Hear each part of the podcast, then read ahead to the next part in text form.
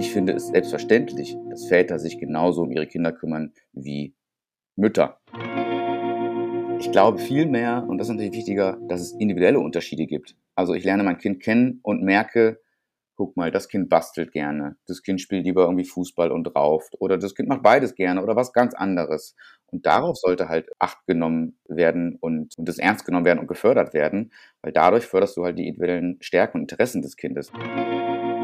Vieles von dem, was du später wirst, hängt halt unmittelbar damit zusammen, in welcher Familie, in welchem Land, in welchem Umfeld, mit welchem Reichtum oder in welcher Armut du zufälligerweise hineingeboren bist und groß wurdest. Ihr könnt es wahrscheinlich schon ein bisschen raushören. In dieser ersten Folge nach der Sommerpause in der neuen Staffel geht es um Vaterschaft, es geht um Elternschaft, es geht um geteilte Care-Arbeit und es geht vor allem um Gleichberechtigung und darum, wie wir das erreichen können. Herzlich willkommen zur neuen Staffel. Herzlich willkommen nach dem Sommer, beziehungsweise man muss ja sagen nach dem Herbst und äh, schon mitten im Winter. Eine schöne Vorweihnachtszeit euch. Nächste Woche ist tatsächlich schon Weihnachten. Ja, das äh, ging jetzt relativ lang mit dieser Pause und ich habe euch versprochen, auch ein bisschen zu erzählen, warum das denn eigentlich der Fall ist. Tatsächlich, als ich dieses Interview mit Fabian aufgenommen habe, wusste ich noch überhaupt gar nicht, dass dieses Thema mich persönlich, privat auch in nächster Zeit sehr, sehr beschäftigen wird. Ja, ich habe das alles eingetütet. Ähm, Fabian Südhoff war bei uns bei Flux FM zu Gast und hat ein Interview über sein Buch gegeben. Und dann wollte ich im Podcast noch ein bisschen ausführlicher mit ihm drüber quatschen. Dann haben wir einen Interviewtermin ausgemacht und ungefähr zwei Tage vorher habe ich einen Schwangerschaftstest gemacht, weil meine Tage nicht kamen und ich mich gewundert habe. Und ja, der war positiv. Das heißt, ihr hört hier mein Vergangenheits-Ich, was gerade ganz, ganz frisch wusste, ich werde tatsächlich auch mich mit Elternschaft auseinandersetzen müssen. Und jetzt, ein paar Monate später, ist es so, dass wir auf der Zielgeraden sind und bald einen äh, dritten äh, kleinen Mitbewohner haben. Ja, und dann ähm, muss ich ganz ehrlich sagen, es war einfach wahnsinnig viel los im Kopf, im Bauch, im Gefühl, im Herzen, in der Seele. Und äh, neben den anderen Jobs habe ich den Podcast tatsächlich nicht fertig produziert bekommen. Ich habe noch ganz viele tolle Interviews für euch und ich werde die in der nächsten Zeit immer wieder droppen und raushauen und ich freue mich auf jede einzelne Folge. Ich freue mich auch, dass ihr wieder mit am Start seid und ich freue mich, dass ihr mich auf diesem neuen Lebensweg begleitet und ich freue mich, dann nochmal in die Vergangenheit zu hüpfen und dieses Interview für euch aufbereitet zu haben. Tatsächlich sind dadurch, dass wir eben vor einigen Monaten gesprochen haben, ein paar Sachen ähm, schon in Gang gesetzt worden. Zum Beispiel sprechen wir über Spanien, die tatsächlich sexistische Werbung für Spielzeug verboten haben. Und wir sprechen auch über eine Petition, die jetzt tatsächlich auch umgesetzt werden soll in der Politik, dass es äh, bezahlten Vaterschaftsurlaub gibt. Ansonsten würde ich sagen, wir springen einfach rein und ich wünsche euch hammer viel Spaß bei der neuen Staffel von Liebe Fragen. Herzlich willkommen zu Liebe Fragen. Der Podcast über Liebe, Sexualität und Dating. Hier erzählen Menschen ihre Liebesgeschichten. Und heute zu Gast bei Gesa Box. Fabian Södhof ist da und ich freue mich sehr, dass du dabei bist. Hallo. Hallo Gesa, danke für die Einladung. Vielleicht magst du dich äh, vorab selbst einmal kurz vorstellen, äh, wer du bist, was du so machst. Ha, schon überrumpelt bei der ersten Frage. ich äh, heiße Fabian, das hast du schon korrekt gesagt, bin 40 Jahre alt, wohne mit Frau und Kindern in Berlin-Kreuzberg, arbeite hauptberuflich als Online-Redakteur beim Musikexpress und habe ein Buch geschrieben namens Väter können das auch das ist äh, nicht das Ergebnis meines äh, Elternblogs, newkidandtheblog.de, den ich seit 2013 betreibe, aber unter anderem dadurch bin ich so ein bisschen auf das Thema gestoßen. Und das ist, glaube ich, auch der Grund, warum wir heute sprechen. Mhm, ganz genau. Denn ich äh, finde es äh, so im weitesten Sinne von Beziehungen halt auch wirklich sehr, sehr spannend, sich das Ganze mal feministisch anzuschauen, wie es auch in der äh, Erziehung gleichberechtigt zugehen kann. Und da hast du dich ja in der letzten Zeit sehr, sehr viel mit beschäftigt. Und ähm, genau, Väter können das auch, so heißt dein Buch. Das ist im Frühling rausgekommen und da hältst du eben ein Plädoyer eigentlich für Gleichberechtigung, kann man sagen. Was meinst du denn mit das im Titel? Also was können äh, Väter auch? Das ist ganz schön, dass du das fragst, weil wir natürlich im Vorfeld auch so Titeldiskussionen hatten, wie das Buch denn heißen soll. Und äh, ein Argument meines Verlags für diesen Titel war, das ist doch eine super erste Frage. Was ist denn das? Hat funktioniert. Vielen Dank an den Verlag und an dich. Die Antwort, so kurz wie möglich, lautet, Väter können, theoretisch, aber auch praktisch, eigentlich alles, was Mütter können, außer, dann kommt immer dieser Einwand, aber sie können auch nicht stillen, sie können das Kind nicht zur Welt bringen. Letzteres stimmt.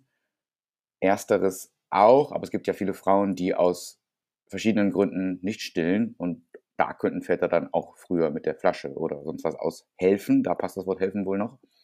Und äh, genau, es gibt aber viele Gründe, warum Väter all das, also sich kümmern, sich pflegen, da sein, mitdenken, mitmachen, warum sie all das trotzdem nicht tun. Und darum geht es in diesem Buch. Mhm. Du bist zu dem Thema gekommen, ähm, ja, auch durch deinen Blog. Wieso war es für dich so wichtig mit diesem Thema Gleichberechtigung, mit dem Thema, okay, Väter können all das auch und sollten es vielleicht auch tun? Ähm, warum war es für dich wichtig, damit an die Öffentlichkeit zu gehen? Das war und ist für mich wichtig, weil ich erstens, und das ist jetzt gleichzeitig mein größtes Hadern, was ich hiermit offenbare, ähm, weil mir natürlich einerseits bewusst ist, dass ich eigentlich großteils über, wie ich finde, Selbstverständlichkeiten spreche. Ich finde es selbstverständlich, dass Väter sich genauso um ihre Kinder kümmern wie Mütter. Dass Väter sich oder Männer sich genauso um ihren Haushalt kümmern wie Mütter und ihre Frauen. Weil es ist ja auch ihr Haushalt. Sie sind ja nicht zu Besuch. Es ist aus vielen Gründen nicht so. Und weil es leider nicht so ist, dachte ich, dass es vielleicht sinnvoll ist, wenn das, äh, vieles von dem predigen äh, Frauen, nicht nur Feministinnen, sondern auch äh, Frauen, die halt grundsätzlich ja betroffen sind, ohne sich jetzt aktiv mit den Themen zu beschäftigen, seit Jahren predigen oder seit Jahren einfach als, als Problem erkennen oder zunehmend erkennen.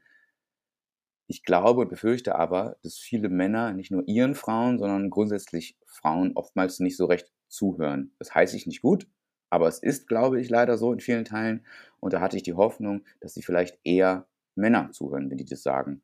Und äh, der Eindruck bestätigt sich. Ich habe viel Feedback bekommen von Frauen leider wieder, die sagen, hey cool, das schenke ich mal meinem Mann zum Vatertag oder wann auch immer. Vielleicht liest er das mal und denkt ein bisschen drüber nach. Es scheint also so, als müsste, ähm, müssten Männer zwar immer noch über ihre Frauen erreicht werden und sensibilisiert für solche Themen, aber ich finde es halt wichtig, dass sie das tun, weil es für alle nur Vorteile bringt.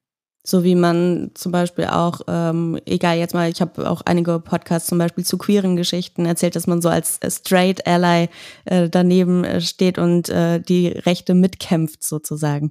Genau, also ich bin ja, das könnte man mir theoretisch vorwerfen, ähm, es, es, kommt da wieder so ein Typ und mansplaint so daher, obwohl er ja gar nicht so direkt von den Problemen betroffen ist. Es stimmt, ich bin weiß Gott, nicht in der Form diskriminiert, wie es Frauen grundsätzlich sind, wie es Mütter noch spezieller werden im Job, im Privatleben. Aber ich kriege das zunehmend mit. Und weil ich das zunehmend mitkriege, habe ich, glaube ich, so ein gewisses äh, Gefühl und eine Sensibilität dafür entwickelt, dass es nicht schaden kann, wenn ich das auch als nicht direkt Betroffener auch mal auf den Tisch bringe und aus meiner männlich sozialisierten Sicht äh, darüber schreibe ich will niemanden entschuldigen, der sich zu Hause irgendwie rauszieht und nur auf Arbeit ist. Äh, es gibt aber ja Gründe dafür, äh, Rollenbilder, Sozialisation und dergleichen. Und äh, das war mir irgendwie wichtig, das anzusprechen. Mhm, mh. Es ist ja auch äh, doch so irgendwie, dass diese Hausfrau sich ja auch durch äh, verschiedene Rollenbilder eigentlich erst entwickelt hat. Ne? Ich habe das letztens noch äh, gesehen, ich glaube äh, ZDF Info war das, wo sie nochmal so aufgemacht haben, wie äh, dieses Rollenbild eigentlich sehr, sehr bewusst geschaffen worden ist und dass vor den, ich glaube, 50er Jahren das noch gar nicht so, ähm, so propagiert in Anführungsstrichen war, sondern dass es halt, dass die Frau auch gearbeitet hat und dass es äh, erst danach sich so entwickelt hat. Und trotz alledem muss man ja sagen, durch die ganzen Jahre hat sich das sehr in unserer Gesellschaft und in unseren eigenen Köpfen wahrscheinlich auch festgesetzt. Ich habe das jetzt zum Beispiel auch mitbekommen bei äh, Freunden, die jetzt äh, schwanger sind und kurz vor der Geburt stehen, dass viele Dinge irgendwie so ja irgendwie so verankert sind, dass, dass man drüber nachdenken muss und eigentlich total aufgeklärt ist und sehr viel Gleichberechtigung lebt und plötzlich merkt man so, wow, ich falle gerade selbst voll in so eine Rolle, die ich gar nicht bedienen möchte. Hast du da irgendwie einen Tipp, wie man mit so einer Situation umgeht, wenn man eben so eine neue Familiensituation vielleicht entwickelt und dann merkt so, wow, hier greifen irgendwelche Muster? Mhm. Also es stimmt, wie du gerade sagst, es gibt ja diesen viel zitierten Spruch, dass äh, man als äh, junges Paar noch kinderlos, noch so aufgeklärt und modern sein kann oder glaubt zu sein. Sobald man dann mit Kind äh, die Kreislaufttür verlässt, fällt man in alte Rollenmuster. Das sind nicht, teilweise auch, aber natürlich nicht nur die Individuen selbst schuld. Natürlich kann viel erreicht und verändert werden, wenn man im Privaten darüber spricht. Das wäre jetzt äh, ein wichtiger Teil der Antwort auf die Frage, die du gerade gestellt hast. Es hilft natürlich, wenn Paare über Rollenaufteilung sprechen. Man kann sich natürlich im Vorfeld der, äh, der Schwangerschaft, der Geburt noch so oft überlegen, wie man es machen will. Am Ende kommt es immer anders. Man muss also auch flexibel bleiben. Aber wichtig ist erstmal darüber zu sprechen und immer nachzujustieren. Dazu, darüber zu sprechen heißt, sich wirklich bewusst zu machen, wer möchte was. Nicht nur davor, auch währenddessen und danach und immer weiter. Weil es ist ja gut möglich, dass manche Paare in Deutschland, darauf habe ich mich jetzt konzentriert, diesen traditionellen Lebensweg oder, oder Elternweg, diese Rollenaufteilung gerne so wollen. Vielleicht wollen sie das wirklich, dass der Vater arbeiten geht, äh, Vollzeit und die Kinder nur am Wochenende sieht. Äh, vielleicht will die Frau wirklich aufrichtig gern zu Hause bleiben. Dann ist es für mich völlig okay, solange das so besprochen ist. Ich glaube aber, dass viele das nur machen, weil es der Weg des geringsten Widerstands ist. Man rutscht so rein. Ähm, die Frauen sind, weil sie eben das Kind bekommen haben und weil sie meistens äh, zuerst mal stillen, diejenige oder der Elternteil, der zuerst länger zu Hause bleibt. Papa geht erstmal nach zwei Wochen wieder arbeiten, war bei uns beim ersten Kind genauso. Und dann ist plötzlich irgendwie alles wie vorher, nur dass die Frau mit dem ganzen Scheiß allein da steht. Äh, mit Scheiß soll gar nicht so negativ klingen, aber bei aller Liebe, jeder, der schon Kinder hat, weiß, wie anstrengend das auch ist. Und äh, das, das tut, glaube ich, niemandem gut. Und äh, deswegen hilft es, zumindest darüber zu reden, ähm, um im Privaten so ein bisschen was zu verändern. Aber ähm, damit ist es eben nicht getan, wie ich eben schon sagte. Viel kommt auch aus der Wirtschaft und aus der Politik da, und aus den Rollenbildern der Gesellschaft. Das macht es einem allen schwer. Also wenn ich auf der Firma oder in der Firma der erste Vater bin, der überhaupt äh, Elternzeit beantragt oder länger als zwei Monate Elternzeit gehen möchte oder gar Teilzeit äh, arbeiten möchte, dann werde ich vielleicht vom Chef oder von der Chefin krumm angeguckt, weil äh, hm, das ging doch früher auch anders oder das haben doch die Frauen erledigt, hast du keine Frau zu Hause? Ne? Wenn es aber mehr Väter machen, wird es immer normaler. Und äh, dafür plädiere ich. Mhm. Und also ich plädiere auch dafür, das ähm, schließt auch noch an die Antwort der vorherigen Frage an, nicht nur, weil es den Frauen hilft, wie ich glaube und aus vielen Gesprächen weiß, sondern auch den Männern. Ich kann mir nicht vorstellen, bei aller Liebe und Respekt für meine Arbeit, ähm, die ich wirklich sehr gerne mache, ich kann mir nicht vorstellen, dass es dauerhaft befriedigend ist, 50, 60 Stunden die Woche zu arbeiten, die Kinder nur zu sehen, wenn sie gerade ins Bett gehen und am Wochenende mal auf Spielplatz zu gehen und dann zu malochen bis zum Umfallen und gleichzeitig zu wissen, die Frau macht zu Hause alles. Die Erwerbs-, äh, die Care-Arbeit ist ja auch eine Arbeit, nur kriegt sie kein Geld dafür in der Regel. Und es stärkt ja auch die, die Bindung von Vätern zu ihren Kindern. Und das ist mir auch wichtig und ich merke bei allem Stress, den ich jetzt trotzdem habe, wie gut es ist. Wir steigen da gleich nochmal weiter drauf ein. Ähm, vorab machen wir jetzt eine kleine Schnellfragerunde. Ich sag dir Begriffe und du sagst entweder auch einen Begriff oder einen kurzen Satz, der dir am schnellsten so in den Bauch, in den Kopf kommt? Kurze Sätze fallen mir schwer, ich gebe mir Mühe. Liebe Schnellfragen. Assoziieren at its best. Okay, wir starten mit Vater sein. Verantwortung, Stress und Reflexion des eigenen Lebens. Beziehung. Kippt manchmal ein bisschen runter, wenn man Kinder hat. nee, kippt nicht runter, Entschuldigung, verändert sich. Schön, dass es sich verändert. Ähm, schön wäre auch, ähm, wenn man dafür Zeit findet zwischen all dem Kinderwahnsinn. Es bleibt schwer, ohne zu privat zu werden. Ich glaube, das kennen alle, die Kinder haben. Gleichberechtigung.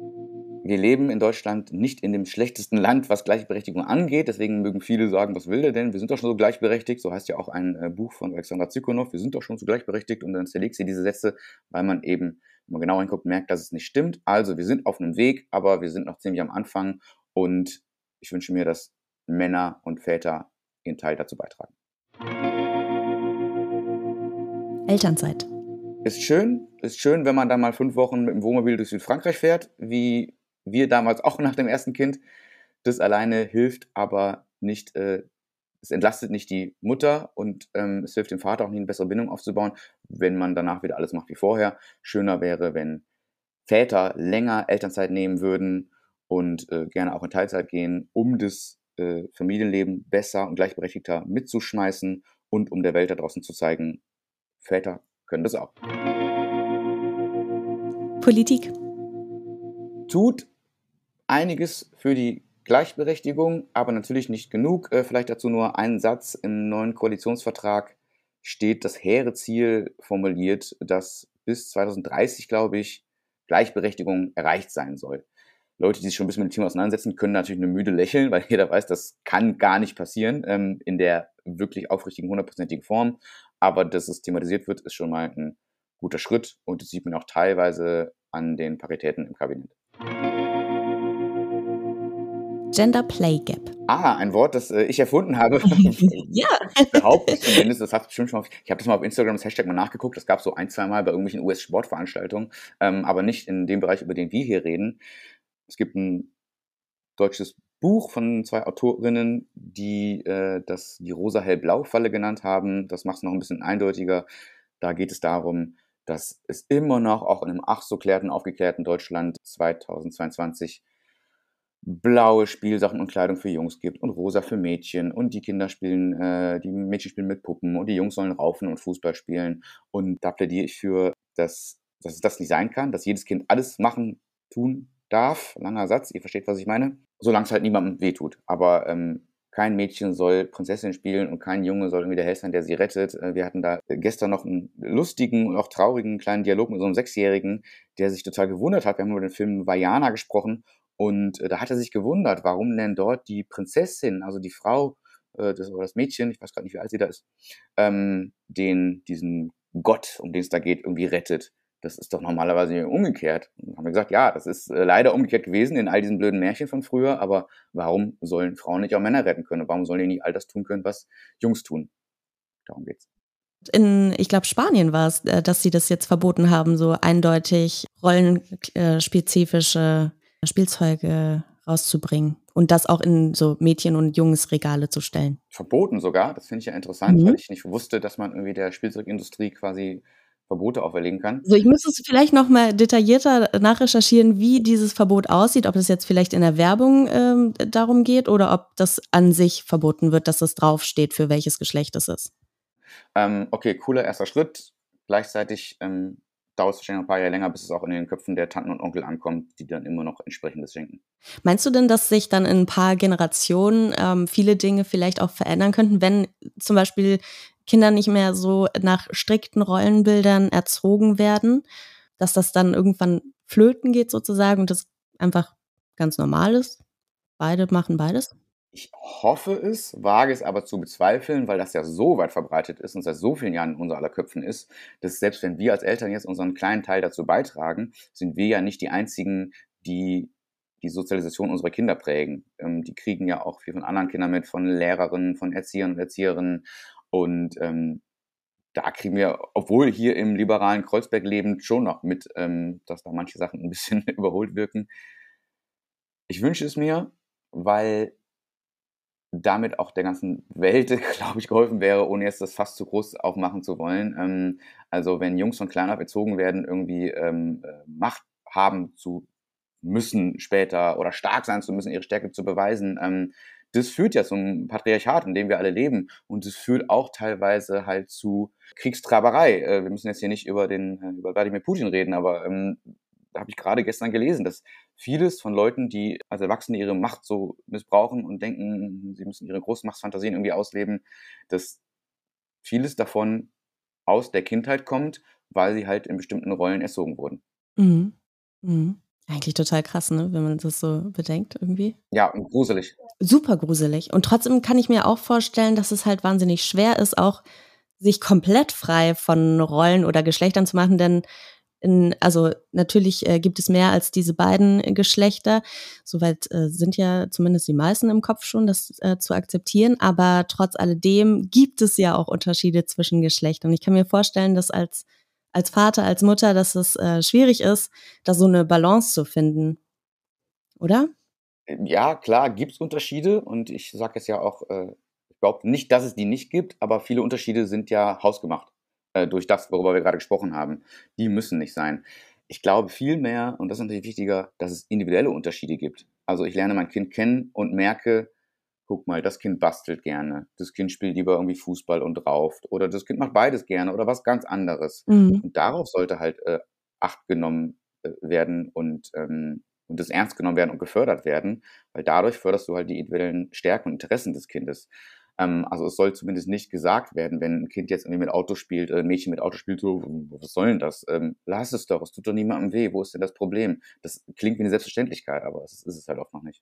Ja, ja, das stimmt. Ich bin da total dankbar für, dass ich das früher auch äh, machen durfte. Also ich habe super gerne auf diesem Verkehrsteppich mit diesen kleinen Autos gespielt. Und ich weiß noch, dass mein Nachbar Andreas, der hatte zum Beispiel Barbies zu Hause und bei dem habe ich immer mit Puppen gespielt. Aber das fand ich irgendwie, ich weiß, dass ich es noch, dass ich es komisch fand und irgendwie auch cool. Ja, aber genau. Ja. Ähm, aber leider, äh, du findest es irgendwie komisch und cool, aber ich glaube, je älter du wurdest oder je älter auch andere Kinder werden, äh, bei denen es so ist, kriegen die halt leider Sprüche früher oder später. Ich habe neulich von einer Bekannten gehört, ihr Kind ist äh, jetzt irgendwie Teenager, 12, 13, 14, ich weiß nicht genau, trägt gerne Ketten. So, why not? Und war damit unterwegs hier irgendwo in Berlin, ich weiß nicht wo, und traf auf andere Jugendliche, die ich nicht kannte. Und die haben ihn richtig schlimm beleidigt. Also mit äh, irgendwie, du ähm, äh, homophobe Schimpfwort bitte hier einsetzen und, äh, und ich schlitze dich auf und sowas, wenn ich dich nochmal sehe. Ne? Oh, ähm, das mag ein Extremfall sein. Das waren leider wahrscheinlich äh, Kinder, die halt auch keine irgendwie gute Erziehung genossen haben. So viel darf man, glaube ich, äh, fremdurteilen. Ähm, trotzdem, sobald Kinder so Sprüche hören, auch harmlosere, sobald sie Sprüche hören, fangen sie an, irgendwie darüber nachzudenken. Unser kleiner Sohn hat lange Haare, unser großer Sohn hatte auch lange Zeit lange Haare, wie oft die sich anhören mussten, ob sie denn Jungs oder Mädchen sind. Äh, oder gleich für Mädchen gehalten wurden. Kinder haben nun mal noch keinen Bartwuchs und haben nun mal weiche Gesichter. Woran soll man es groß erkennen? Und das finde ich dann auch immer schon ein bisschen übergriffig von Leuten. Wenn sie nicht sicher sind, dann sollen sie mich doch fragen. Oder die Kinder direkt fragen von mir aus. Noch antwortet ähm, unser Kleiner sehr cool darauf, sehr selbstbewusst, aber wer weiß wie lange noch. Ja, ja, voll. Auch eigentlich krass, dass das überhaupt ein, ein, Thema dann sein muss, dass man, dass man so sein, seine Schublade braucht, um jemanden einzuordnen. Ne? Aber auf der anderen Seite funktionieren, glaube ich, die menschlichen Gehirne auch ein bisschen so. Ja, und gerade, dass Jungs lange Haare haben, das war schon vor 30 Jahren in meiner Kindheit so. Also bitte, das ist jetzt nichts Neues. Nee. Und äh, alle Surfer-Dudes haben auch lange Haare. Ähm. einfach müssen wir den Kindern einfach ein Surfbrett mit unter den Arm klemmen dann. Genau, dann passt das schon. ja, Gleichberechtigung hat ja auch immer irgendwie was ein bisschen zumindest mit Privilegien zu tun. Ähm, wie lässt sich das denn so unabhängig von ja, privaten Entscheidungen und uns eigenen Privilegien erreichen? Na, unabhängig davon ja schon mal nicht. Ähm, ich kriege immer zu viel, wenn ich Sprüche lese von irgendwelchen Leuten auf Instagram, irgendwelchen Influencern oder irgendwelchen anderen Leuten in Interviews, die immer diese Phrase wiederholen, sinngemäß, du kannst alles schaffen, wenn du nur willst. Nein, kannst du nicht. Ähm, es ist leider so. Ähm, vieles von dem, was du später wirst, hängt halt unmittelbar damit zusammen, in welcher Familie, in welchem Land, in welchem Umfeld, mit welchem Reichtum oder in welcher Armut du äh, zufälligerweise hineingeboren äh, bist und groß wurdest.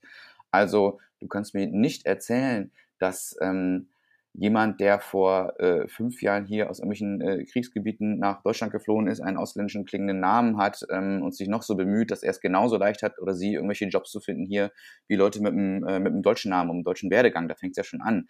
Ähm, Natürlich gibt es Ausnahmen und natürlich kann das klappen, aber nicht so leicht wie bei anderen. Da sind wir bei den Privilegien.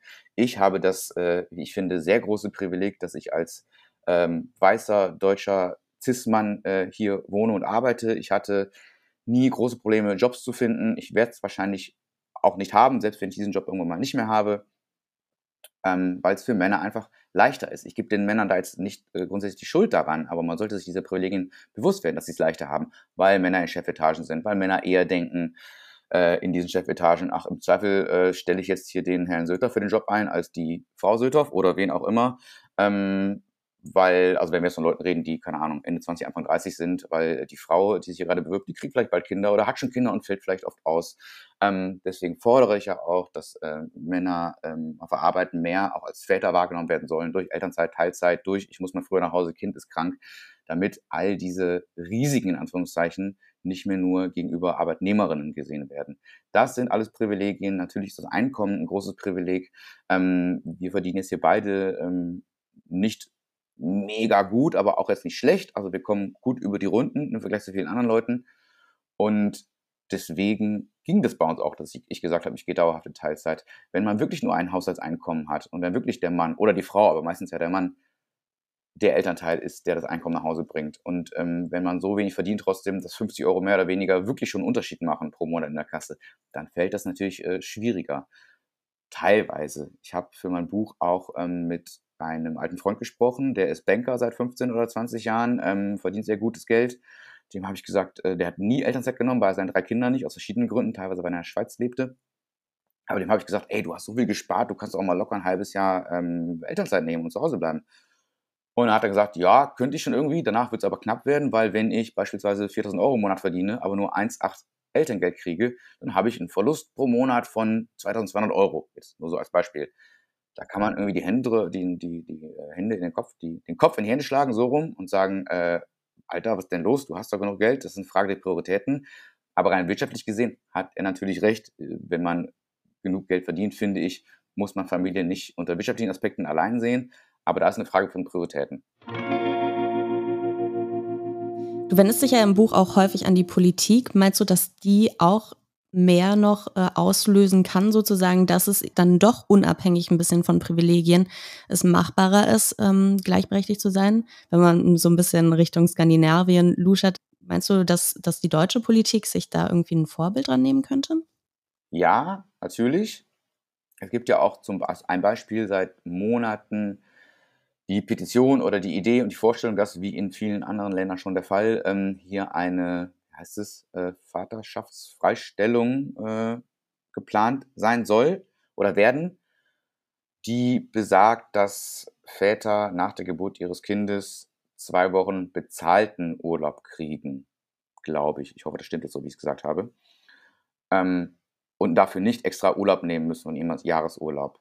Ähm, zwei Wochen ist trotzdem jetzt nicht viel, aber das wäre ein guter erster Schritt, ähm, damit äh, jeder gezwungen wird, in dem Fall wenigstens das mal zu tun ähm, und vielleicht dann auf den Geschmack zu kommen. Zwei Wochen reichen auch nicht, um auf den Geschmack zu kommen. Und auch eine Elternzeit mit der Frau zusammen reicht nicht, um auf den Geschmack zu kommen, ähm, weil man ja wirklich nur merkt, ähm, was Kinder haben und Haushalt schmeißen bedeutet, wenn man es auch mal alleine macht länger. Trotzdem wäre das ein guter erster Schritt. Ich weiß, dass äh, gerade in Deutschland oder, vielen Leuten ähm, Pflichten nicht gerade beliebt sind, weil sich dann jeder schnell bevormundet fühlt. Ich wäre trotzdem Fan davon, dass es mehr Pflichten gibt für Väter, in Elternzeit zu gehen, auch länger, damit sie es merken, damit mehr Gleichberechtigung passiert und ähm, damit sich auch äh, Gender Care Gap und Gender Pay Gap schließen dadurch. Ich habe gerade so gedacht, ähm, man hört ja häufig und gerne den Satz von, von vorherigen äh, Generationen, uns hat's ja auch nicht geschadet. Hast du das Gefühl, dass du schon Unterschiede bei deinen Kindern sehen kannst, ähm, was du vielleicht mit deinen eigenen Erinnerungen aus deiner Kindheit irgendwie vergleichen kannst? Mmh es ist ja, wie ich eben schon sagte, alles sehr individuell. Also ähm, die Erfahrungen, die ich damals gemacht habe, treffen teilweise auf meine Generation zu. Nicht nur, weil ich in einer anderen Familienkonstellation groß wurde als andere Kinder, so wie alle Kinder da Unterschiede haben. So ist es heute auch. Ich merke aber schon einen Unterschied für, glaube ich, eine gewisse sprachliche Sensibilisierung. Also wir versuchen den Kindern ähm, ganz normal beizubringen, dass es nicht nur Ärzte gibt, sondern auch Ärztinnen. Das wissen alle, aber das spricht nicht jeder mit. Also ich gehe zum Arzt, auch wenn es eigentlich eine Ärztin ist. Ähm, klingt banal und selbstverständlich, aber dadurch, dass wir das auch immer so korrekt sagen, wenn es ein Arzt ist, bleibt es natürlich ein Arzt, aber wenn es eine Ärztin ist, ist es halt die Ärztin. Ähm, das sagen wir so und da merken wir schon, dass es bei den Kindern ankommt. Ähm, also auch, dass die da wirklich sagen, ähm, und äh, bei diesem Treffen dort haben wir ja viele Busfahrer und Busfahrerinnen gesehen. Also sie sprechen halt äh, beide, wenn wir von zwei binären Geschlechtern reden, äh, schon mit. wir deuten auch natürlich schon mal an, dass es, wie du eben sagtest, nicht nur diese zwei Geschlechter gibt, aber da sind wir noch ein bisschen vorsichtig, äh, nicht weil wir was dagegen hätten, im Gegenteil, aber ähm, wir sprechen auch schon mal darüber, aber jetzt nicht zu ausführlich, weil ich glaube, dieser erste Schritt erstmal der erst wichtige ist und dann kommt später weiteres. Aber das merken wir und wir merken auch schon, dass unsere Kinder das ganz normal finden, dass ich zu Hause bin, sie bringe und abhole und auch mal das Essen koche und mal, äh, nicht mal, sondern genauso oft wie meine Frau äh, aufräume, Wäsche aufhänge, also all die Sachen, die in traditionelleren Familien oftmals die Frau macht. Und das ist hoffentlich ein guter erster Schritt. Ich selbst bin, wie so viele meiner Generation, unter Frauen groß geworden. Also ich habe mit meiner Mutter bei meiner Oma im Haus gelebt, meine Tante wohnte dort und, und ihr Mann, der aber auch arbeiten war. Ähm, die Frauen haben sich klassischerweise immer gekümmert wenn ich bei meinem Vater im Nachbardorf zu Besuch war, mit dem ich mich bis heute super verstehe, waren es auch meistens aber Oma, Tanten, seine Lebenspartnerin, die sich viel gekümmert haben. Ähm, das war alles toll. Ich will auch niemandem hier was äh, Negatives unterstellen, aber so bin ich groß geworden, so sind viele groß geworden. Und deswegen finde ich es, glaube ich, gut, dass meine Kinder merken, oder unsere hoffentlich, dass es auch anders geht. Für wen hast du das Buch genau geschrieben? Also hast oder hast du dir da überhaupt Gedanken gemacht, wer genau dieses Buch lesen soll? Also die Wunschzielgruppe ist natürlich werdende Väter oder eigentlich Männer grundsätzlich, also nochmal einen Schritt zurückgehen. Einige sagen, ähm, naja, klingt ganz interessant, aber ich habe jetzt irgendwie keine Kinder, keine Familie, ist vielleicht nichts für mich. Dann sage ich, naja, eigentlich schon, weil ich dieses Thema fehlender Gleichberechtigung nur exemplarisch veranschauliche am Elternsein, weil dann Schieflagen kippen. Ähm, wenn Leute vorher noch so, ach so modern und gleichberechtigt waren oder sein wollten, wir hatten das eben schon kurz, dann merken sie danach doch, dass es dann schwieriger wird, ähm, wegen all der Gründe, Gründe, über die wir teilweise schon sprachen. So, und ich wünsche mir trotzdem, um bei dem äh, Beispiel der Elternschaft zu bleiben, um die es ja vorrangig in dem Buch geht, ähm, dass es Väter lesen. Oder sagen wir so, ich glaube, wenn Mütter das lesen, gibt es vielleicht bei einigen auch einen Aha-Moment, weil sie vieles vielleicht so selbstständig hingenommen haben bisher und, und dann vielleicht denken, ach ja, stimmt, es kann ja auch anders gehen. Warum geht mein Mann eigentlich hier Vollzeit arbeiten? Ähm, eigentlich wollten wir das doch auch mal anders. Ich habe doch auch studiert und habe schon mal gearbeitet, zum Beispiel.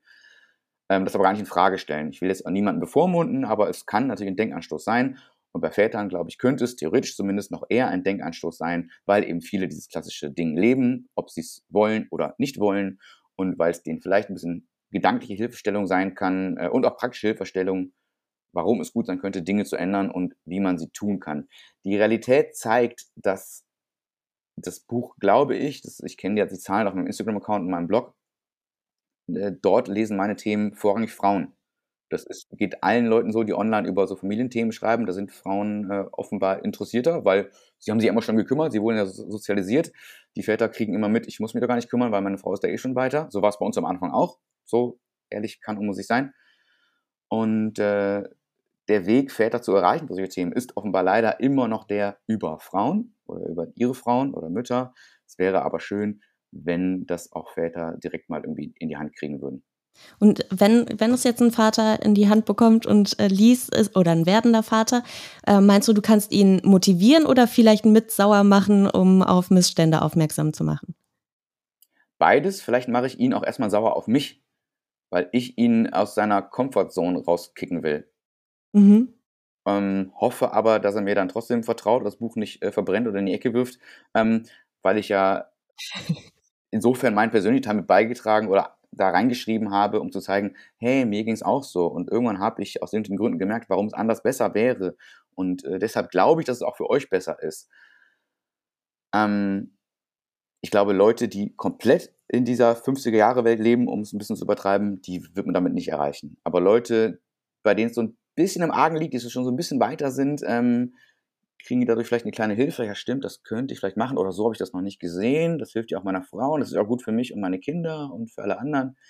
Ähm, und Leute, die schon total äh, tief in diesem Thema drin sind, ob Männer oder Frauen, denen kann man natürlich nur bedingt was Neues erzählen. So, ähm, aber ich hoffe, dass das so eine Art äh, Door-Opener sein könnte. Und das Gute ist eben auch wieder hier, glaube ich, dass es eben ein Mann geschrieben hat. Ähm, es gibt ja Bücher zu ähnlichen Themen von Frauen. Und da gibt es auch manche, die dann irgendwie auch ein bisschen radikaler daherkommen, was der, für die Sache gut und wichtig ist. Aber ich kann mir vorstellen, dass wenn das dann Männer lesen, die fühlen sich dann nur angegriffen und nicht so ein bisschen an die Hand genommen. Und ich habe versucht, irgendwie beides zu versuchen. Auch mit so praktischen Tipps und Tricks eigentlich? Jein, also ich habe mich immer so ein bisschen dagegen äh, gewehrt, dass das Ding irgendwie so Ratgeber genannt wird. Ähm, nichts gegen Ratgeber, aber ich für mich habe immer gedacht, wer bin ich denn, wirklich Tipps geben zu können? Also ich kann meine Erfahrung teilen und kann äh, ein bisschen journalistisch recherchiert äh, andere Standpunkte mit reinbringen und Studien und was nicht alles. Das kann ich tun. Wir haben aber jetzt zum Beispiel in dem Buch, ähm, nicht unter jedem Kapitel, aber unter, manchen, so kleine Fragestellungen. Also wo ich nicht sage, mach das so und so und alles wird gut, sondern wo ich einfach zum Reflektieren einlade. Also stell dir mal die Frage, wie war das bei dir? Wie hast du ähm, die Geschlechterrollen in deiner Kindheit wahrgenommen? Und wenn du jetzt dich mit deiner Frau oder deinem Mann oder Partner, Partnerin hinsetzt, ähm, ähm, was wären eure wichtigsten Wünsche? Oder ganz praktisch auch, ihr wisst nicht, wie das alles gehen soll, weil ihr es noch nie gemacht habt, übt euch doch mal an einer Rollenverteilung. Macht doch erstmal ein Wochenende oder macht doch mal zwei Wochen draus und dann kriegt jeder ein Gespür für die Aufgaben des anderen. Du hast ja selbst auch im Buch äh, einmal beschrieben, wie du, ich glaube, zwei Wochen waren es auch, ne, äh, deine Frau beim Stillen nachts äh, begleitet hast sozusagen und dann jedes Mal auch wirklich mit aufgewacht bist.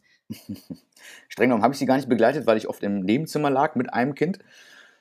Aber ich habe mir immer einen Wecker gestellt. Also meine Frau war ähm, so persönlich darf ich, glaube ich, werden, weil äh, das auch, glaube ich, stellvertretend für sehr viele stillende äh, Frauen ist, war natürlich ultra gerädert von diesen Nächten. Ich auch. Ich war auch immer wach mit Kind und habe versucht, es wieder zum Schlaf zu bringen. Aber natürlich nicht so gerädert wie sie, weil sie trotzdem da immer noch im Halbschlaf komatös lag und das Kind stillen musste, weil es sich nur so beruhigt hat. So. Und dann hat sie irgendwann zu mir gesagt, äh, Alter, so geht's nicht. Ich weiß, du gehst arbeiten ähm, und es ist auch anstrengend aber du kannst dich im Büro wenigstens ein bisschen ausruhen, was ich in dem Moment ein bisschen gemein fand, aber es stimmt, alle, die Kinder haben, wissen, kein Tag im Büro ist so anstrengend wie ein Tag mit Kindern zu Hause, bei aller Liebe. Und dann haben wir das mal probiert. Das heißt, ich habe mir wirklich alle zwei Stunden Wecker gestellt, äh, um mindestens eine Viertelstunde wach zu bleiben, weil das damals ungefähr so der Rhythmus war. Wir hatten dann schon zwei Kinder, also der eine war dann drei und der andere war halt noch ein Stillbaby und dann waren beide auch noch krank und erkältet zu der Zeit, also doppelt anstrengend. Und äh, ja, da habe ich schon gemerkt, wie man dann doch noch mehr auf dem Zahnfleisch geht habe gemerkt, dass es machbar ist, weil es machbar sein muss und habe aber vor allen Dingen noch mehr verstanden, worüber nicht meine, sondern grundsätzlich äh, viele stillende Frauen sich natürlich so aufregen. Weil das Argument ist ja oftmals von Männern, ich muss in Ruhe schlafen, weil ich muss doch arbeiten gehen. Ja, das stimmt. Aber eine Frau, eine Frau, die klassischerweise zu Hause ist mit Kind oder Kindern, arbeitet im Grunde 24 Stunden am Stück. Die hat irgendwie Haushalt und Kinder und vielleicht sogar noch eine Teilzeiterwerbsarbeit irgendwann. Vielleicht sogar, ich mache wieder Anführungszeichen. Ähm, aber nachts hat sie keine Ruhe, da muss gestillt werden, da wird aufgestanden, da geht, geht halt immer weiter. Und das muss auch erkannt werden. Nur weil man für eine Arbeit kein Geld kriegt, heißt das nicht, dass es keine Arbeit ist. Du hast es einfach mal mitgemacht, um es am eigenen Leib zu erfahren, sozusagen. Ja, genau. Und ähm, seitdem oder spätestens seitdem ich halt auch drauf in Teilzeit arbeite, erfahre ich ja alles am eigenen Leib mit. Ja. So, also ähm, mittlerweile äh, gibt es keinen Grund mehr, warum meine Frau auch nicht mal ein Wochenende oder auch von mir aus drei Wochen äh, verreisen könnte, da müsste hier keiner Panik haben, dass hier alles zusammenbricht. Der Liebesnobelpreis geht an. An dich. Herzlichen Glückwunsch. Es gibt ihn. Ja. Dankeschön, mein erster Preis. Nein, mein zweiter Preis, nachdem ich früher bei der Sparkasse mal äh, einen Rucksack und ein Federmäppchen gewonnen habe. Ah, super. Ja. Weltspar Jugendspartag. Toll, vielen Dank. Wofür habe ich ihn verdient? Du hast ihn äh, verdient als Gast mit deinem Thema hier im Podcast und ähm, du hast ihn verdient, weil ich gerne eine Dankesrede hören möchte, so wie bei einer richtigen Preisverleihung. Ähm, wem bist du dankbar, dass du in deinem Leben und Job und äh, Beziehungen, Familie an der Stelle bist, wo du jetzt stehst? Ich bin meiner Frau als allererste natürlich sehr dankbar dafür, dass sie mich überhaupt erst auf Themen wie diese gebracht hat. Denn hätte sie, wie viele Generationen vor ihr und auch teilweise in unserer Generation, ähm, diese Rollenbilder so geschluckt und mitgemacht, wären wir vielleicht auch darin irgendwie noch tiefer reingerutscht. Ähm, wir haben angestoßen von ihr zum Glück nicht zu spät angefangen, darüber nachzudenken und Sachen zu verändern. Man hätte es auch noch früher machen können, aber ähm, heutzutage leben wir dank ihr und diesen, dieses Anstoßes zumindest so gleichberechtigt, dass wir, ähm, wenn wir Beispiele aus einem Bekanntenkreis oder von woher mit anderen Rollenbildern, dass wir manchmal müde drüber lächeln können und denken, äh, wie können die das so machen oder wollen die das ernsthaft so? Und äh, ganz ehrlich, so, es geht doch auch anders, ohne uns auf die Schulter zu klopfen, sondern so, wir sehen das als, als guten kleinen Beitrag zu einem. Dafür bin ich ihr sehr dankbar. Ich bin ihr auch sehr dankbar dafür, dass sie all meine kläglichen Versuche auf dem Weg dahin und man ist ja nie am Ziel ähm, ausgehalten hat. Und äh, natürlich streitet man sich immer noch über viele verschiedene Themen. Äh, auch das geht allen Eltern so. Aber zumindest diesen Teil ähm, des Daily Mental Loads und der Übernahme von Care-Arbeit und so weiter, das ist nicht mehr so ein Streitpunkt, wie er früher mal war zum Beispiel. Und äh, dann danke ich als zweites, äh, vielen Dank nochmal für den Preis, ähm, meinen, äh, meinen Kindern, dass sie uns, oder unseren Kindern, dass sie uns täglich so herausfordern, denn wie ich schon dreimal gesagt habe, bei aller Liebe ist es sehr anstrengend. Äh, man wächst und schrumpft äh, teilweise an diesen, diesen Aufgaben. Ähm, ich habe ja jetzt, ich habe ja kein ähm, Rezept jetzt hier in der Hand, wie man ein guter Vater wird. Ich hoffe nur, dass man halt als anwesenderer Vater und aktiverer Vater zumindest kein schlechter wird. Man müsste später mal die Kinder fragen, was sie denken. Ähm, glaube aber, dass sie halt auch einen Teil dazu beigetragen haben, dass ich meine Prioritäten anders setze, dass ich eben nicht mehr, ähm, habe ich das noch nie gemacht, aber dass ich nicht mehr 60 Stunden die Woche arbeiten gehe. Und natürlich danke ich aber auch meinen Eltern dafür, äh, dass sie mich auf dem Weg hin unterstützt haben in Form von dass es nie die Erwartungshaltung gab, du musst irgendwie den Elektrosanitärbetrieb äh, des Vaters übernehmen oder mach eine ordentliche Ausbildung und fang hier bei der örtlichen Bank an, sondern mach, was du willst, sofern wir können, unterstützen wir dich finanziell und zeitlich und so weiter. Und so habe ich dann irgendwie einen Weg gefunden, der mich dann in dem Fall in den Journalismus führte und nach Berlin. Und so habe ich dann meine Frau kennengelernt und so kamen die Kinder. Und das hätte ja auch alles ganz anders laufen können. So, und von daher ähm, danke an die Academy. klingt jetzt so bescheuert, als ob ich, weil jetzt klingt es so, als hätte ich, äh, würde ich mir doch die Schulter klopfen für das, was ich hier mache. Und das ist das Letzte, was ich tun will. Ja, das erwähnst du auch häufiger im Buch und auch zum Beispiel, ähm, dass du auf gar keinen Fall zum Beispiel Applaus dafür haben möchtest, dass du in Teilzeit gegangen bist, weil du möchtest, dass es selbstverständlich ist. Aber meinst du, dass es auch okay wäre, Applaus zu empfangen, wenn es halt noch nicht selbstverständlich ist und dass es vielleicht der erste Schritt dahin ist, dass es irgendwann keinen Applaus mehr gibt? Nicht Applaus, aber eine gesunde Wertschätzung. Mhm. Also mal kleiner angefangen, nur weil jetzt ein Papa mal äh, am Wochenende mit seinen kind, Kindern auf den Spielplatz geht oder mal den Kinderwagen schiebt oder die Babytrage, braucht er keinen Applaus. Aber es darf schon gerne anerkannt werden, dass äh, er das tut, weil diese Anerkennung hilft, dass sich Leute dann, äh, also Leute mit so überholten Rollenbildern im Kopf, nicht mehr so sehr wundern, sondern irgendwann das als selbstverständlich sehen und nicht mehr denken, ach guck mal, das ist ein Vater, weil wenn sie eine Mutter mit Kind sehen, denken sie auch nicht, ach guck mal, eine Mutter mit Kind, so, ne? Also es hilft vielleicht auf dem Weg zur Selbstverständlichkeit. Ähm, und positive Bestärkung, nicht in Form von Lob und du machst das toll, aber ähm, vielleicht positive Bestärkung für die gesamte Familie wäre gut, ähm, weil Familien, die das zumindest versuchsweise anders machen als äh, viele um sie rum oder in den Generationen vor ihr, hadern ja genau mit diesen, äh, mit diesen ähm, Widersprüchen oder Gegensätzen. Also sie müssen ja mehr kämpfen als andere, wenn jetzt der Vater eben mal länger in Elternzeit gehen will, auf der Arbeit zum Beispiel. Und ähm, wenn sie von anderen so eine Art Support erfahren, dass sie merken, ihr macht das richtig, seid auf dem richtigen Weg, ähm, dann hilft das nicht nur derjenigen Familie, sondern vielleicht auch anderen, weil sie merken, ach guck mal, wenn es bei denen geht, geht es so bei mir auch, warum nicht? Ja, so eine dann Vorbildfunktion letztendlich, ne? Für andere. Genau, das ist ja auch ein Punkt, dass es Vätern eben an Vorbildern fehlt. Denn die Väter, die wir kennen, es gibt immer Ausnahmen, aber die meisten waren die abwesenden Väter. Äh, gar nicht böse gemeint, es war aus Gründen so. Ähm, aber warum kümmern sich Mütter heutzutage oft so? Weil sie das von ihren Müttern und Tanten und Omas gar nicht anders kennen und auch aus den, den Medien nicht anders mitkriegen und auch den, den ähm, wirtschaftlichen, gesellschaftlichen Erwartungshaltungen.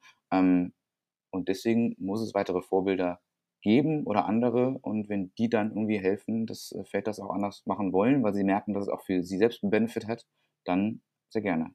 Es ist ja auch häufig so, dass ähm, Frauen so zugeschrieben wird, dass sie mehr wüssten über Kindererziehung oder zumindest so, dass aus der Natur heraus äh, wissen die ja einfach schon, weil die ja in deren Körpern wachsen, was zu tun ist. Aber das, glaube ich, ist auch nur etwas, was wahrscheinlich so rein interpretiert wird, oder?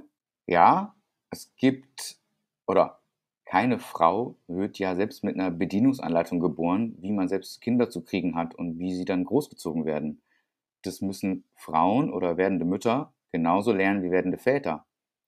Sprich, werdende Väter könnten das tun, könnten also jetzt mal, wie gesagt, abgesehen vom Austragen des Kindes, könnten von Anfang an nicht nur helfen, sondern wirklich mit allem dabei sein, was geht und hätten dann auch nicht irgendwann ein Wissensdefizit der Frau gegenüber, was äh, so Erziehung und alles betrifft. Das haben sie aber natürlich doch irgendwann, wenn die Frau sich am Anfang allein kümmert. Und je länger äh, die Väter sich nicht mitkümmern, desto größer wird dieses Defizit und diese Lücke und desto eher können sie sich auf diesem Scheinargument ausruhen. Ich weiß doch gar nicht, wie das geht, du weißt das viel besser. Ja, aber du kannst es auch genauso lernen. Warum denn nicht? Ähm, aber Frauen müssen das eigentlich von Geburt an oder auch schon vor der Geburt genauso lernen wie Väter. Das Einzige, was bei ihnen natürlich noch anders ist, und das ist natürlich kein unwichtiger Punkt, wir sprachen schon drüber, ist die Sozialisation. Sie haben schon längst in ihren Köpfen, dass sie sich irgendwie kümmern müssen und kümmern sich deswegen auch früher. Das war bei uns auch so. Ähm, immer wenn ich da mal irgendwie angefangen habe, irgendwas zu recherchieren, ähm, hatte meine Frau das schon vor drei Wochen gelesen und nur müde gegähnt. Und ähm, so ist es halt bei vielen. Aber dann kann man halt gucken, wo man sich wie vielleicht sonst einbringen kann und dann auch miteinander spricht, so, okay, ich, ich brauche jetzt kurz ein bisschen länger vielleicht, das mir durchzulesen, aber äh, ich möchte das trotzdem machen. Ja. Äh, bevor du das Buch geschrieben hast, wir haben ja das eben schon kurz erwähnt, hast du den Blog New Kids and the Blog gegründet oder beziehungsweise am Anfang hieß er noch New Kid and the Blog und so ist auch die URL. Ähm, was bedeutet dir dieser Blog übers Vatersein? Hm, den habe ich damals aus dem ganz pragmatischen Grund gegründet, dass unser erster Sohn im September, Ende 2013 zur Welt kam. Und alle, die Kinder kriegen, wissen, dass man, äh, wenn so ein Kind dann einmal da ist, noch viel weniger Zeit und erstmal gar keine Zeit für Hobbys oder irgendwas anderes hat. Ähm, es war damals nicht nur mein Beruf schon, mein Job äh, des Schreibens, ähm, sondern auch mein Hobby. Und dann hatte ich gedacht, dann verbinde ich das doch. Also ich eh, ich erlebe eh, das klingt jetzt so negativ, aber ich erlebe doch gerade eh nichts anderes mehr außer Kinderkram. Ähm, und ich bin aber irgendwie, ich schreibe gerne, ich bin Journalist. Ähm, dafür bin ich das doch. Da mache ich mal so einen Väterblog. Habe auch gemerkt, nämlich, dass es damals noch gar nicht so viel gab. Es gibt mittlerweile mehrere. Ähm, die weiblichen Stimmen online sind immer noch größer und stärker aus vielen verschiedenen Gründen. Aber es gibt vermehrte Stimmen und damals hatte ich halt auch so, die, das fand ich immer so nervig, wenn du halt irgendwie mal gegoogelt hast nach, ähm, keine Ahnung, Kind sitzt irgendwie Furz quer oder hat Bauchschmerzen, dann nach drei Klicks warst du in irgendwelchen hysterischen Foren oder es hieß, dein Kind stirbt ab ins Krankenhaus und das war alles so irgendwie ne, übertrieben wahnsinnig und ich hatte versucht, dem so ein schmissiges äh, Gegengewicht entgegenzusetzen. Also ähm, mal aus Väter-Sicht zu schreiben, ey Leute, das und das ist anstrengend, das und das ist aber auch ganz cool und guck mal, jetzt kann ich mir plötzlich wieder irgendwelche Kinderserien angucken, das macht mir ja auch Spaß, ne? als die Kinder dann älter wurden das größte Lob für meinen Blog habe ich von einem damaligen Kollegen bekommen, äh, kinderlos, der mir sagte, Fabian, ähm, also das beste Verhütungsmittel ist, deinen Blog zu lesen. das fand ich deswegen so schön, ähm, weil ich natürlich niemandem Kinder absprechen möchte, ähm, aber weil er damit gesagt hatte, guck mal, bei dir ist nicht hier nur rosarote Brille und alles ist toll und wir sind jetzt endlich happy und zufrieden, happily ever after, sondern nein, klar ist man auch glücklich aber es schlaucht auch sehr, man geht auch sehr auf den Zahnfleisch und das haben einem zumindest damals nicht viele Leute gesagt und das hätte ich mir gewünscht.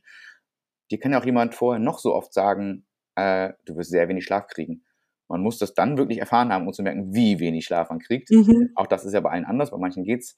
Und ähm, das hat sich so ein bisschen geändert. Also natürlich ist es heute auch ein bisschen mehr en vogue, auch äh, zu klagen oder zu Recht zu klagen, das ist ja auch wichtig. Ähm, das war damals noch ein bisschen anders. Ich komme nicht so oft dazu. Also wenn ich diesen Blog anguckt, ähm, ich habe jetzt über die Jahre ein paar hundert Beiträge da gesammelt, aber ich blog da jetzt nicht alle zwei Tage irgendwas, weil es immer nur ein Hobby blieb. Hätte ich das irgendwie, ähm, hätte ich aus dem Hobby versucht, einen Nebenjob zu machen und das sehr äh, fokussiert, ähm, wäre das Ding vielleicht auch größer und wir hätten irgendwie jetzt mit irgendwelchen coolen äh, Werbeposts da irgendwie schon coole neue Kinderwagen zeigen können und so. Das äh, war mir nie das Wichtigste. Aber letztendlich ist ja dadurch auch deine Beschäftigung mit dem Thema gekommen und das Buch dabei rausgekommen. Genau, dadurch und durch die Vernetzung mit neuen anderen Bubbles auf Instagram. Väter können das auch, so heißt das Buch. Ihr ähm, könnt es euch auf jeden Fall durchlesen. Ich glaube, Fabian würde sich sehr freuen, wenn ihr lest, auch wenn ihr werdende Väter werdet und nicht nur die Frauen. Ja, ich würde mich freuen. Äh, lest es. Seid nicht meiner Meinung, aber ähm, guckt wenigstens mal rein. Ähm, wenn euch irgendwas ärgert oder auch wenn ihr es toll findet, äh, schreibt mir oder schreibt es online irgendwo, wo es noch andere Leute mitkriegen. Und wichtig, glaube ich, wirklich bei dem Thema ist, sprecht halt im Umfeld darüber. Nicht nur mit Partner, Partnerinnen, sondern auch mit äh, Tanten, Onkeln, ähm, Freunden, Freundinnen, die äh, Kinder kriegen. Verschenkt das Ding halt gerne. Selbst wenn ihr glaubt, ihr müsst es nicht lesen, ähm, legt es äh, werdenden Vätern auf den Schreibtisch. Ich habe neu äh, oder auf den Nachttisch. Ich habe neulich einen Podcast gehört, wo netter und dankenswerterweise dieses Buch äh, besprochen wurde von mir. Und äh, da haben die beiden äh, Moderatorinnen auch gesagt so, ey, das ist doch ganz cool, das ist so wie so ein, so ein trojanisches Pferd. Man kann das den Leuten den coolen Bros auf den Tisch legen und dann rufen die sich so, ey Bro, ey cool, du bist irgendwie dabei und selbst wenn die dann nur irgendwie 5% mehr machen als vorher, ist ja vielleicht schon ein bisschen was gewonnen oder darüber nachdenken. Ähm, von daher ähm, tut man, glaube ich, allen einen Gefallen damit, auch wenn sich viele Leute dadurch so ein bisschen aus der Comfortzone rauskitzeln lassen müssen. Liebe philosophieren. In dem amerikanischen TV-Drag-Wettbewerb RuPaul's Drag Race endet jede Folge mit dem Satz If you can't love yourself, how in the hell you gonna love somebody else? Richtig oder falsch? Natürlich richtig. Also keine Frage. Das heißt aber natürlich nicht, dass es mit Abstrichen auch anders ginge. Also ich kann ja meine Kinder trotzdem äh, bedingungslos lieben oder meine Frau oder meine Eltern, vor allen Dingen aber meine Frau und meine Kinder.